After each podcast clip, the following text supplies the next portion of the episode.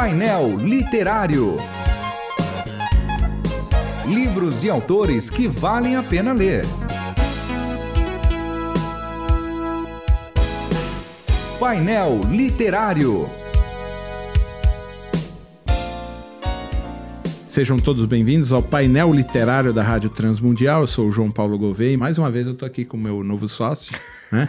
Porque a gente pegou um elenco fixo também, assim. Tipo, Ah. a gente faz séries, assim. Então Legal. tem o pastor David Bango e tem o pastor Júnior Martins, que é o diretor lá. Acho que você até mandou e-mail para ele, conversou com ele do MISPA. Então eles sempre estão comigo aqui, já é, são figurinhas assim carimbadas aqui. E agora você parece que está sendo aí o novo sócio do painel literário. A gente está fazendo livros da editora Fiel, né? Que sempre, assim, com muito carinho tem mandado os livros aqui para a gente poder trabalhar. Livros muito bons, por sinal. Essa é uma daquelas editoras também que a gente, opa. Livro pode bom e livro de qualidade, assim, no Livro sentido material, que é uma Exato. coisa que eu gosto. Esse é um livro que a gente até já, já fez, assim, no passado. Acho que foi com o pastor David Bango mesmo tal. Mas agora eles lançaram esse aí com capa dura, né? Bonito, uma edição especial, bem, bem legal. Então a gente resolveu falar dele de novo, porque vale a pena indicar esse livro para os irmãos, que é Lendo a Bíblia de Modo Sobrenatural, né? E eu tô aqui, vocês já ouviram a voz dele, é o Júlio Pardo. Seja bem-vindo. Muito obrigado, João Paulo, ouvintes aí da, da RTM. Prazer estar aqui de novo, né? Sempre bom estar aqui na RTM, é sempre um, um privilégio muito grande. É, falar de livros que eu, que eu gosto, né? Sobre Você- assuntos, muito, sobre né? assunto que eu gosto. Eu acho que você não devia estar no- na contramão, devia ser sempre o painel literário, né? É, é, é, são assuntos que me interessam muito e esse em especial foi um dos livros dos que a gente está gravando aqui, é um dos que eu mais gostei. Muito bem, a editora Fiel então lançou agora a capa dura, né, desse livro, que é Lendo a Bíblia de modo sobrenatural. E o autor é quem? O autor é o John Piper. Básico, né? básico, é um autor já conhecido. Que, aliás, eu tive. Eu, já, eu conheci pessoalmente, cara Uhum. super simpático e tal. Gente boa. né? Gente boa. Então, é um livro que eu, que eu gostei. É um livro muito prolífico, né? É grande, Bastante. é bastante. É, eles lançaram outro, uma hora a gente vai fazer, que é o Providência, também é do John Piper. Ah, legal. Grandão, é show de bola esse livro. Muito bom. É, e o legal é que, para quem é, acompanha as pregações do Piper, vê como ele é apaixonado, ele é fervoroso né, na- nas suas pregações, você percebe isso aqui no livro. E você entende muito bem por que ele é daquele jeito. Você, A você forma como sabe- ele encara a Bíblia. Então, você sabe que no primeiro momento, acho que o primeiro livro que eu li do Piper foi Teologia da Alegria. Uhum. Nos três primeiros capítulos, eu falei, mano, o cara é hedonista. O cara tá falando de prazer, é só prazer, é o prazer que motiva tal. Eu falei, o cara é hedonista. Ele usa, inclusive, esse termo, né? Exatamente. Aí, depois do capítulo 4, desse livro que eu tava falando, cara, você entende exatamente qual é o, o que realmente ele tá falando e tem muita razão, assim, a sensibilidade que ele tem, a maneira como ele se porta na visão da Bíblia. Mas nesse livro também dá pra ver isso. É, você- é a ideia de você encarar o texto bíblico com a paixão que ele merece, né? É, a gente não pode olhar para ler a Bíblia como a gente lê o manual de um carro, né? Como a gente lê uma bula de um remédio, não é? A gente não, inclusive a gente não pode nem interpretar da mesma forma. O método é outro, você encara ele de outro jeito, né? E você vê isso muito claramente no livro. E inclusive ele faz uma argumentação bíblica para dizer que essa é a visão bíblica de leitura da própria Bíblia. Uhum. Isso é muito interessante, principalmente nos diálogos de Jesus e os fariseus, né?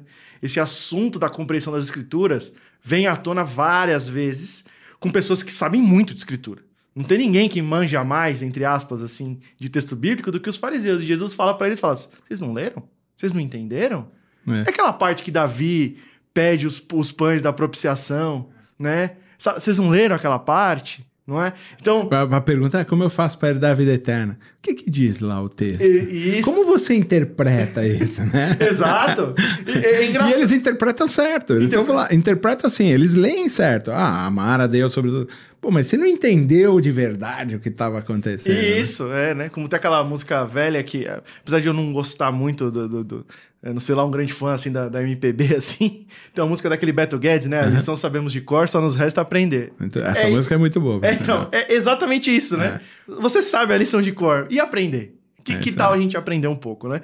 Então, o texto, é, esse livro, ele vai é, em cima desse assunto, né? Como entender as escrituras, não como ler as escrituras.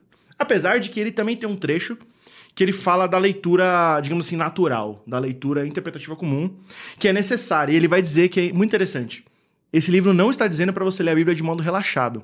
Ou achar que se você orar muito, se é um cara de muita fé, você vai ler a Bíblia, você vai entender tudo. Não é isso que ele está dizendo. Ele está dizendo que é esperado do cristão ler da maneira mais correta, com as ferramentas da leitura correta, ou seja, você vai ter que ler melhor que todo mundo. E a Bíblia ainda exige mais. Ou seja, depois que você leu corretamente, se esforçou para entender naturalmente o que aquele texto está dizendo, teve um esforço interpretativo, depois que você fez tudo isso, não é que tá bom. Deus quer mais. Ele quer que você leia aquilo como palavra de Deus, porque é ela que transforma, é ela que é, é, é uma espada afiada a ponto de dividir né, medulas, ossos. Então, é, a leitura da Bíblia exige todo o nosso ser. Agora, uma, uma, pergunta. Você falou aí assim, ah, a gente precisa então ler ela de maneira natural também e entender o texto de maneira natural também. Ela é um primeiro, é um primeiro mote, é nesse uhum. lugar que eu vou. A minha pergunta é, dá para entender a Bíblia sem que a gente tenha uma ação sobrenatural do Espírito? Eu acredito que não. Porque por mais que eu me esforce, eu não vou entender se o Espírito não me convencer do que Exatamente. tá lá. Me, também me parece isso. Como a gente conversou é, um pouquinho antes aqui da gravação, esse livro me lembra bem é, algumas obras de Agostinho. Eu falei isso para você. Você quase não gosta? Né? Eu quase não gosto. É. e existem dois trechos é, de Agostinho que eu acho que entram nesse assunto aqui pra gente conversar. O primeiro é uma conversa dele com o filho dele, ainda vivo, né? O filho dele morre na adolescência, mas tem um diálogo dele muito interessante chamado De Magistro, que eu recomendo. Uhum. Que ele diz assim: Cristo, quando ensinou a orar, ele não ensinou palavras, ele ensinou coisas que aquelas palavras apontam.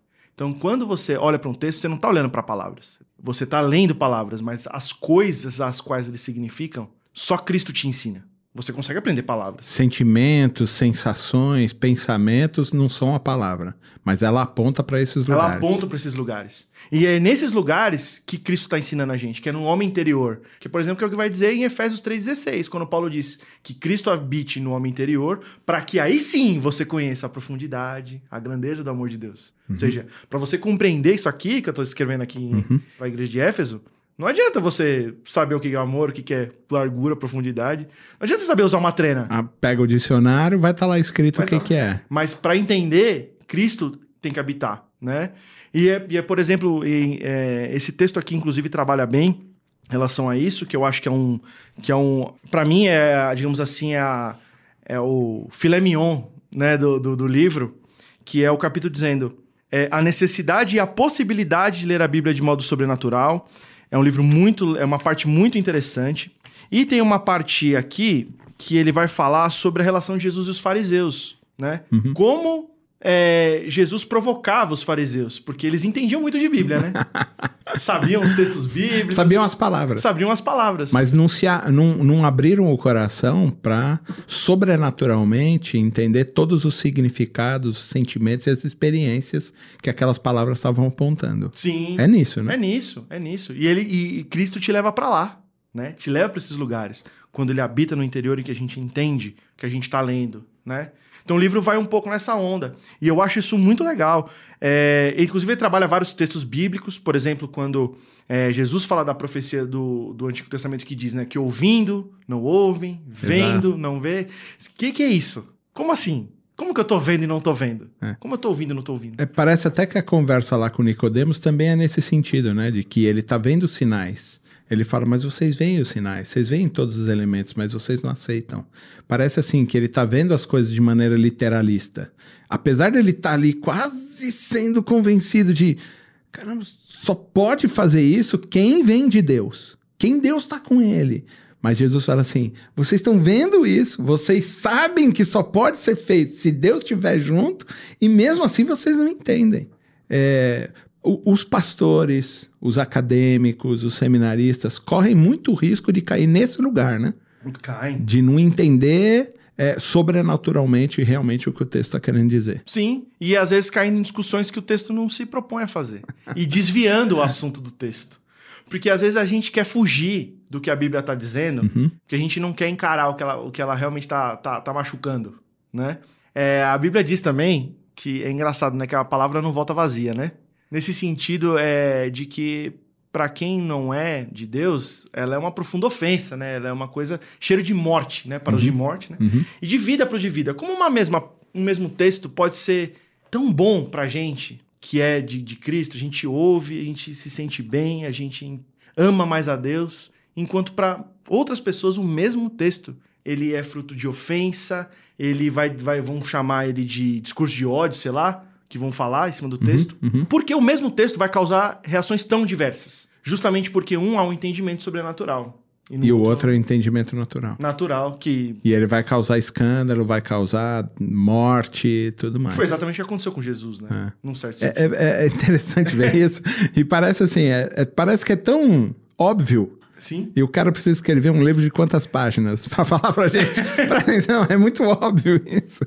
É, é é, mas eu acho que o óbvio tem que ser dito. Não é verdade? Tem, é, tem uma vez perguntaram pro Lutero por que que ele pregava o evangelho todo final de culto, né? Aí ele falava, porque vocês esquecem. É, um dia, um dia na igreja me perguntaram assim, pô, pastor, o senhor é muito duro quando o senhor sobe no púlpito, né? Aí eu falei assim, ué, quando vocês pararem de fazer o que vocês estão fazendo, eu vou pegar leve. Aí eu, é, então tá bom. Tem- é, a mesma coisa, você É entendeu? verdade. A, a Bíblia machuca muito assim, é, porque ela vai, ela vai trazer à luz o que a gente quer deixar em trevas. Isso. E, é- e aí tem, tem essa característica sobrenatural de palavras. A gente usa palavras o tempo todo. Mas por que, que a Bíblia tem essas palavras que são as palavras que a gente usa, né? O tempo todo. Mas por que quando ela tá ali, Parecem corriqueiras. né? Mas quando elas estão ali, elas têm um signifi- significado completamente diferente, tão acima, né? Então, a, a, a Bíblia ela tem esse caráter é, misterioso também, É. né? É, é, é engraçado porque eu, vo- você vê, por exemplo, quando você lê... Isso é um exemplo também de Agostinho, por exemplo, quando ele fala sobre os meninos na fornalha lá em Daniel. Fala, bom, eu sei que tinham três meninos na, na fornalha, mas eu sei o que é três, eu sei o que é meninos, mas eu conheço aqueles meninos, Ananias, Arã... eu não conheço eles, eu conheço ideias. Agora, quando eu leio a Bíblia, eu quero conhecer eles. Eu quero que Deus me apresente esses meninos. E isso só pode acontecer internamente em cima de um milagre. Sobrenaturalmente. Sobrenaturalmente, porque eles já morreram, eles não estão aqui na minha frente, eu não consigo conhecê-los mais. Mas se a Bíblia nos apresenta esse texto, ela não está falando de palavras ou de ideias, ela não está explicando o que é três, o que é menino, mas é interessante que a gente conheça aquelas pessoas, né? Inclusive, é engraçado porque quando é como é, sendo um- um- as palavras um sinal de apontamento para essas coisas, quando você fala, ah, onde, onde, onde que é a, a padaria? Você aponta o dedo, né? É como se a pessoa ficasse olhando pro seu dedo. Ela não tá olhando para onde você tem que ir. E as escrituras, elas apontam para Cristo. Se você não olha para Cristo, ela é mera... Vai ficar só o dedo. vai ficar só o dedo. Você só vai ver um dedo apontando. Isso. Ela ainda é palavra de Deus, né? Mesmo que seja só um sinal, você só não tá vendo para onde ela tá apontando. Mas ela continua sendo. Muito bem. Esse é um assunto instigante, né? É. A gente precisa caminhar mais sobre isso. É, esse é Lendo a Bíblia de modo sobrenatural, do John Piper, Isso. editado pela editora Fiel. Eu conversei aqui com o Júlio Pardo. Valeu, Julinho. Muito bom ter você aqui. Valeu, obrigado. Até a próxima. Você ouviu Painel Literário. Produção e apresentação: João Paulo Gouveia. Realização: Transmundial.